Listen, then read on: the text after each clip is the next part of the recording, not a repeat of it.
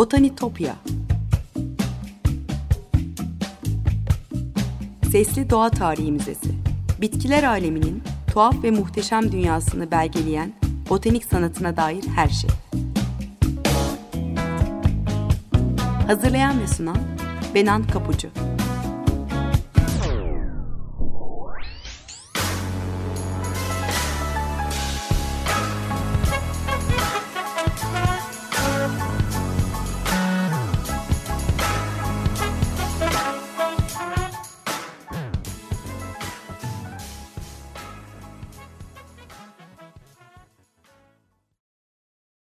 Merhaba sevgili Açık Radyo dinleyicileri.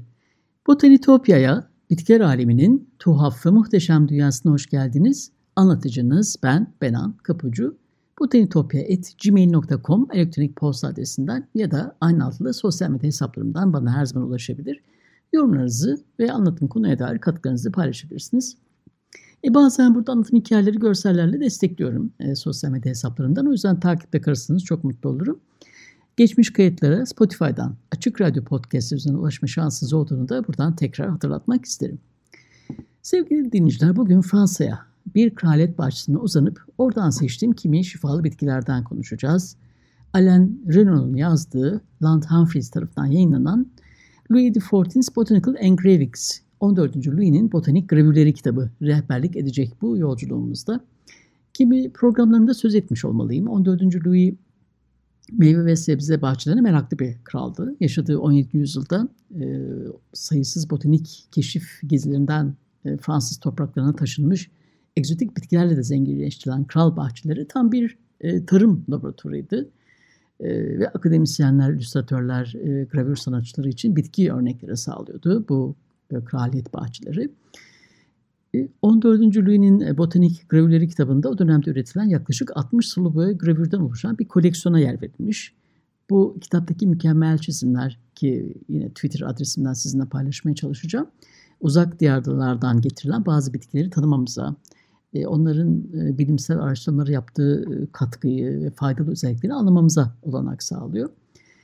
14. Louis 1666 yılında kurduğu bilimsel çalışmaların merkezi olan Fransız Kraliyet Bilimler Akademisi'nde Bakanı Jean-Baptiste Colbert'in de teşvikiyle hafta iki, haftada iki kez bir takım oturumlar düzenliyormuş. E, bu yepyeni akademinin üstlendiği projelerden biri de bitkilerle ilgili derlenen tüm bilgilerin e, History de Plant yani bitkilerin tarihi adlı bir e, ciltte bir araya getirmekti. Kralın doktoru, mimar ve akademinin kurucu üyelerinden biri olan Charles Perrault bu görevi bir botanikçi ve aynı zamanda yine kralın doktoru olan e, Denis Dodard'a e, emanet eder.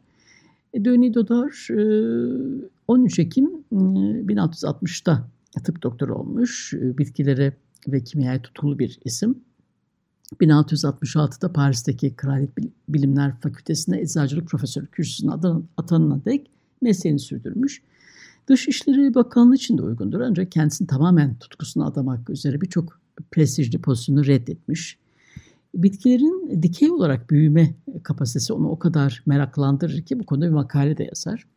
Duchesse de Longueville'in doktoru daha sonra 14. Louis'nin tıbbi danışmanı e, olmuş. 1673'te Kraliyet Bilimler Akademisi'ne kabul edilmiş. Dodar bu proje için yalnızca Claude Perrault değil, e, botanik, tıp, eczacılık ve kimya alanlarındaki bir dizi seçkin akademisyene de güvenmiş. Daha sonra tabii çok yetenekli gravürcülerden oluşan bir ekibe de elbette.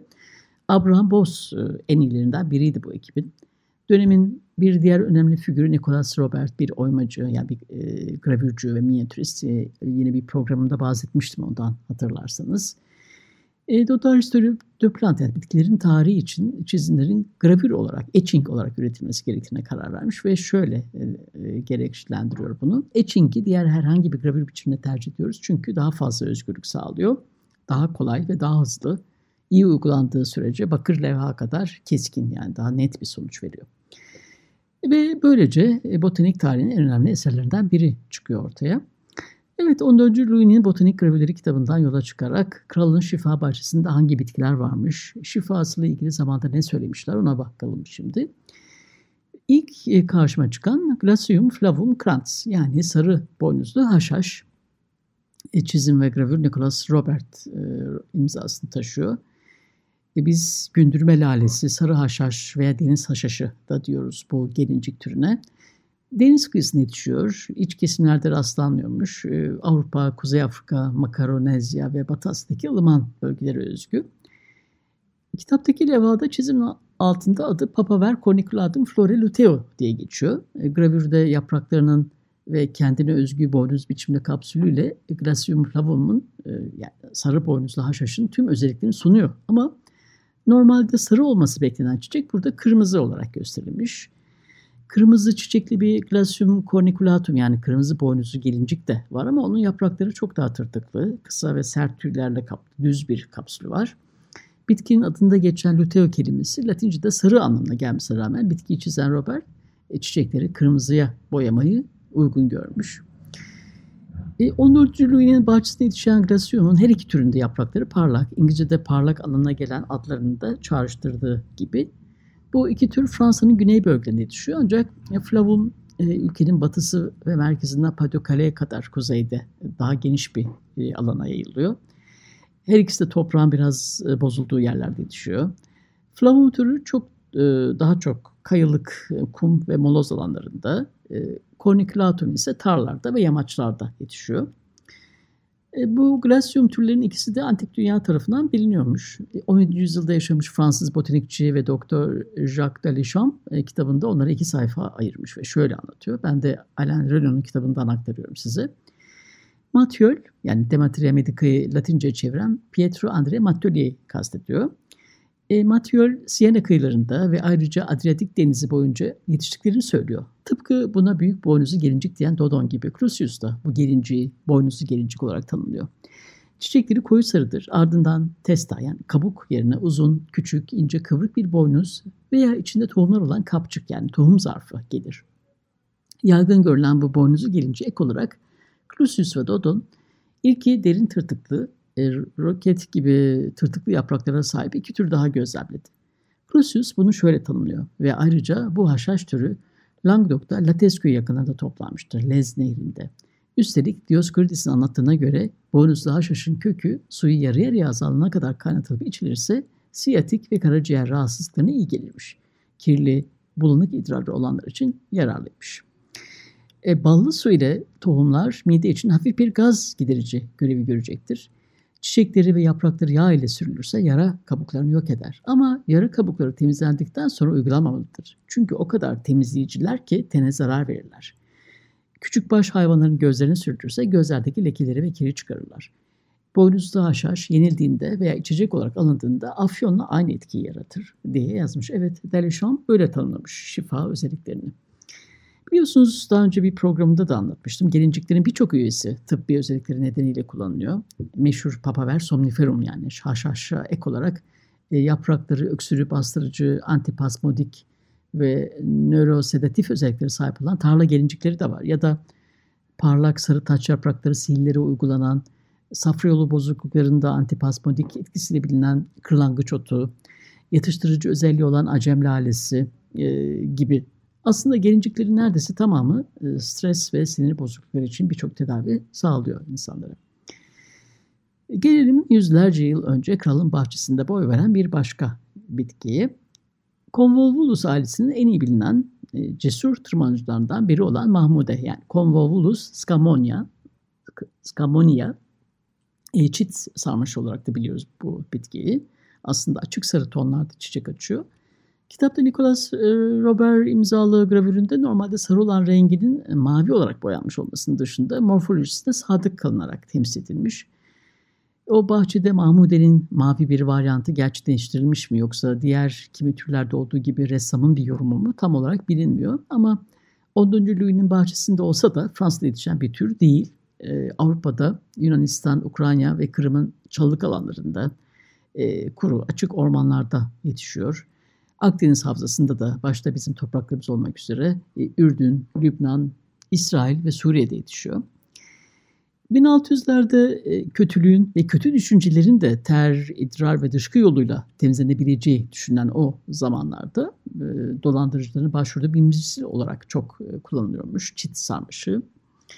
Nitekim La Fontaine bir fablında kaplumbağa yarışta tavşanı geçeceğini söyleyince tavşanın aklını kaçırmış olduğunu düşünür ve Helleborus tohumlarıyla arılması gerektiğini söyler ona.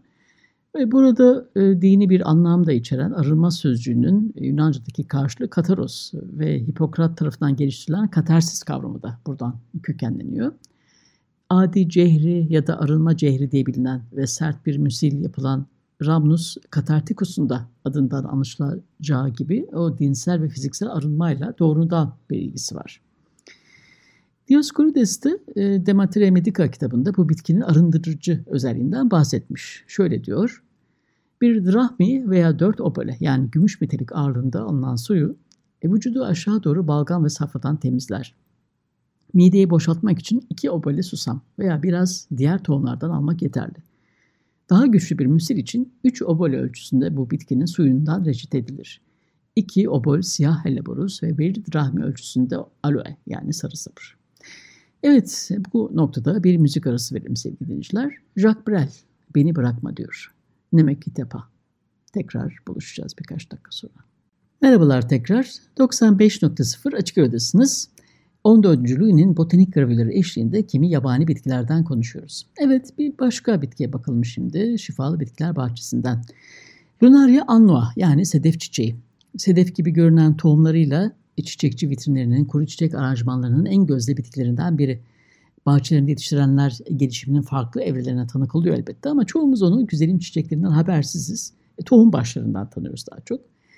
Turpgiller familyasından meyvenin iki kapakçığını ayıran e, silik denen saydam bölmesi yuvarlak formu ve parlaklığıyla dolunayı andırdığı için e, bu bitkiye lunaria adı verilmiş.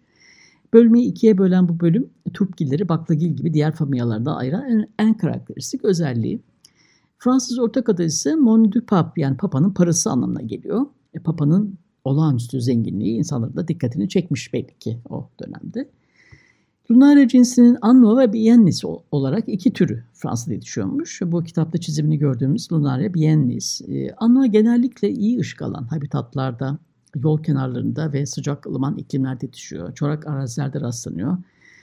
Birçok turpgilde olduğu gibi leylak mor, e, leylak rengi mor çiçeklerden oluşan çiçek başı uzamaya devam ediyor ve olgunlaşma sürecinin her aşamasında arkasında dairesel o silikleri bırakıyor daha güzel kokulu çiçeklere ve daha uzun siliklere sahip olan Biennis türü ise daha serin bölgelerde, nemli ortamlarda, e, dağların eteğindeki, eteklerindeki çayırlarda, ormanların çok ışık alan, açık alanlarında yetişiyor. Arnavutluğun kuzeydoğusunda Karadağ ve Kosova'da yetişen e, başka bir tür daha var. E, Lunaria terikiana, nesli tükenme tehdidi altında olan türlerden. Çiçekleri arılar ve kelebekler de dahil olmak üzere birçok böcek tarafından ziyaret ediliyor. En tipik ziyaretçilerden biri de uçları turuncu kanatlarıyla dikkat çeken Antocaris cardamines e, kelebeği. E, Daleşon bu bitkinin çiçeklerinin menekşelere ve mattiolaya yani şebboylara çok benzediğinden e, herbalistlerin onu menekşe olarak tanımlayıp e, görüp yani Viola latifolia veya peregrina adını verdiklerini yazmış ve şöyle devam etmiş. Modern herbalistlerin çoğu ise ona lunaria, kimileri de lunaria greca der. Brabant'ta buna Pers, Persinin Club e, Bloemen denir yani para çiçeği. Çünkü kabukları birkaç zardan oluşuyor. Küçük bıçaklar gibi ince ve parlak. Her biri 4 veya 5 tohum içeriyor ve düz, geniş, kahverengi, neredeyse bölünmüş ay şeklinde. Aralarında bir membran var. Bu da üçüncüsü. Pena bu bitkinin Provence dağlarında ve Piedmont sınırında yetiştiğini söylüyor ama Fransa, Flanders ve İngiltere'de yetişiyor diye yazmış. Çiçeklerin dilinde dürüstlüğü, parayı ve samimiyeti temsil ediyor e, sedef çiçeği. E, büyücülükte canavarları uzak tuttuğu için koruyucu olduğu düşünülüyor. Olgun ve gümüşü renkte olduklarında madeni paraları andıran tohumlar refah büyülerinde kullanılırmış. Evet, e, şimdi sıra heybetli mi heybetli e, Aconitum napelusa geliyor. E, kaplan boğan, kurt boğan da deniyor. İngilizce'de Venüs'ün arabası ve Rahib'in şapkası anlamına gelen isimler almış yani. Venus's Chariot, Friar's Cap gibi. Dağlık bölgelerde 500 ila 2800 metre yükseklikte serin ve nemli ortamlarda genellikle ağların yakınlarında bulunuyor. E, bölgeye ve konuma bağlı olarak Vulgare, Corsicum, Lusitanicum ve Napelus alt türleri de bulunabiliyor. Akolit teriminin kesin e, etimolojik kökenine dair kimi yorumlar var ama kesin olarak bilinmiyor. E, Yunanca akoniton sözcüğünün bir dizi zehirli bitkiye uygulanmış olduğu görülüyor. İkinci adı Napellus ise Latince'de şalgam anlamına gelen napus'tan geliyor. Müthiş zehirli bir bitki o yüzden daha öldürücü olması için Avrupalıların ataları oklarının ve mızrakların uçlarına sarı kurtboğanın e, suyunu sürermiş. Bitki aşırı derecede zehirli. Yalnızca eczacıların bildiği e, düşük dozlarda tıbbi olarak kullanılabiliyor. E, aslında tıbbi özellikleri kardiyopulmoner bozuklukların, spazmatik öksürüklerin ve yüz nevraljisinin tedavisinde çok değerli. İlacın özü yani akonit genç yumrulu köklerde yoğunlaşmış. Anestezik etkisi önce sinirleri felç ediyor. Sonunda kalbi ve ciğerleri durdurarak ölümcül bir hasara yol açıyor. Delechamp da bahsediyor öldürücü zehrinden. E, şöyle diyor, yarım dirhem içenleri öldüren bir zehir ama bundan daha az da bence ölüme neden olabilir. Panzehri ise Mouse of Naples yani bu bitkiyle beslenen fare. Napellus dirençli ve yediğinde zehrine dayanabilir. Napellus var olan en zararlı zehirlerden biri. Onu içenin dili öyle şişer, gözleri de başından fırlar e, ki başları döner, kalpleri gümbür gümbür atar. Öyle ki Matthieu'nun dediği gibi kökü elinde tutan insanı bile öldürür diye tarif ediyor onun öldürücü zehrini. İbn Sina'nın da kurt boğan otuyla kimi tedavi denemeleri yaptığı biliniyor. E, kurt boğan ya da kaplan boğan bizim topraklarımızda Kuzeydoğu'nun dağlık bölgelerinde özellikle görülüyor. E, gelelim son bitkimize. E, bataklık kadife çiçeği ya da kral çiçeği diye bilinen Kalta palustris. Bu çok zarif bitkinin yuvarlak, etli, ince, parlak yeşil yaprakları ve muhteşem parlak limon sarısı çiçekleri var. Adından da anlaşılacağı gibi bataklık kadife çiçeği e, kökleri suda ve çok nemli ortamlarda büyümeyi tercih ediyor. Ve bataklıklarda, e, derelerin, göllerin kenarlarında görülüyor. Ve karlar eridikten kısa bir süre sonra çiçek açıyor. Genellikle nemli ortamlardan hoşlanan kavaklara yakın yani populuslara yakın yetiştiği için 1700'lerde Turneforum e, bu, bu bitkiye Populago adını vermiş yanılarak. Batılık, e, bataklık kadife çiçeğinin en eski isimlerinden olan kalta çiçeğin sarı rengine bir gönderme yapıyor. Güneşle birlikte açılıyor. Rotasını takip ediyor ve güneş gözden kaybolduğunda da taş yapraklarını kapatıveriyor. Düğün çiçeği ailesinin bir üyesi e, bir, bu e, çiçek botanik adı da Ranunculus e, ailenin botanik adı Yunanca kurbağa anlamına gelen Rana'dan geliyor. E, düğün e, çiçeği gilleri daha önce anlatmıştım bir programda hatırlarsanız sulak e, bataklık yerleştirdiği için e, kurbağa anlamına gelen rana'dan alıyor ismini. Bu bitkinin ürettiği zararlı maddeler kurudukça parçalanan ve böylece toksitesini kaybeden e, ranunkosit grubuna ait. Hayvanlar otlaklarında taze olarak yemekten kaçınıyor bu bitkiyi. 1931 yılında Geçner e, çiçek tomurcuklarının e, salatalara karıştırılan yaprakların ve bazen tereyağına renk vermek için kullanılan çiçeklerin kullanılmasına kaynaklanan zehirlenme vakalarında dikkat çekmiş. Evet sevgili dinleyiciler 1600 lira uzanıp 14. Louis'nin şifalı bitkiler bahçesinde dolaştık. Gravürlere eşliğinde bitkileri tanımaya çalıştık. Bu Botanitopya'daki keşif yolcumuz bu hafta da buraya kadar olsun. Belki önümüzdeki hafta da bu konumuza devam ederiz. Bu gravürleri Twitter adresimden de paylaşmaya çalışacağım. O yüzden takipte olursanız çok sevinirim. Program destekçilerime gönülden teşekkürlerimi iletiyorum. Bir daha görüşünceye dek sevgiyle ve duayla kalın.